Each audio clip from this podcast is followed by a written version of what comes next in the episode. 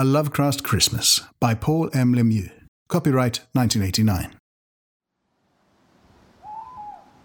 Twas the night before Yuletide, and all through the hole not a creature was stirring, not even a doll.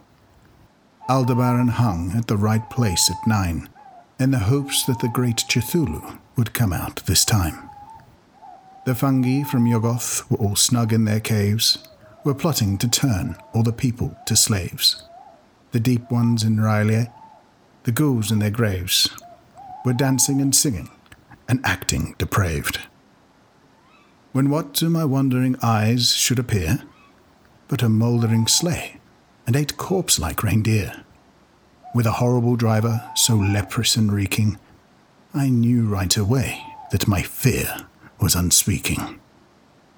The reindeer were gross as they flew up from hell, and it hoarsely whispered and chanted a spell. Yasub Niggurath Cthulhu fhtagn. Nyalau Thotep, I summon you on.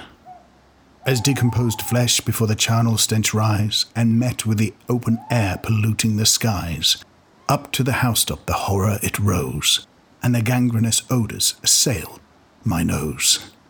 And then in a slopping noise heard on the roof, the lumbering clomping of octopoid hoofs. As I drew in my head and was turning around, the horror lurched into my room with a bound. Its eyes, how they pulsate, so bulbous and gory, this blasphemous creature, so noxious and hoary. I was frozen by fear, my feet wouldn't run. I threw up my cookies, and this wasn't much fun.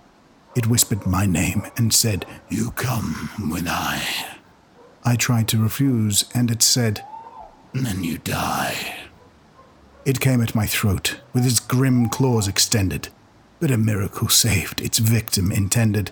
I had three elder signs in a slot in the floor. It screamed with a fiendish sound and went out the door. It sprang to its sleigh, and its team gave a surge, and away they all flew to the sound of a dirge. I heard it exclaim as it flew out of sight, You're lucky this time, for the stars weren't right.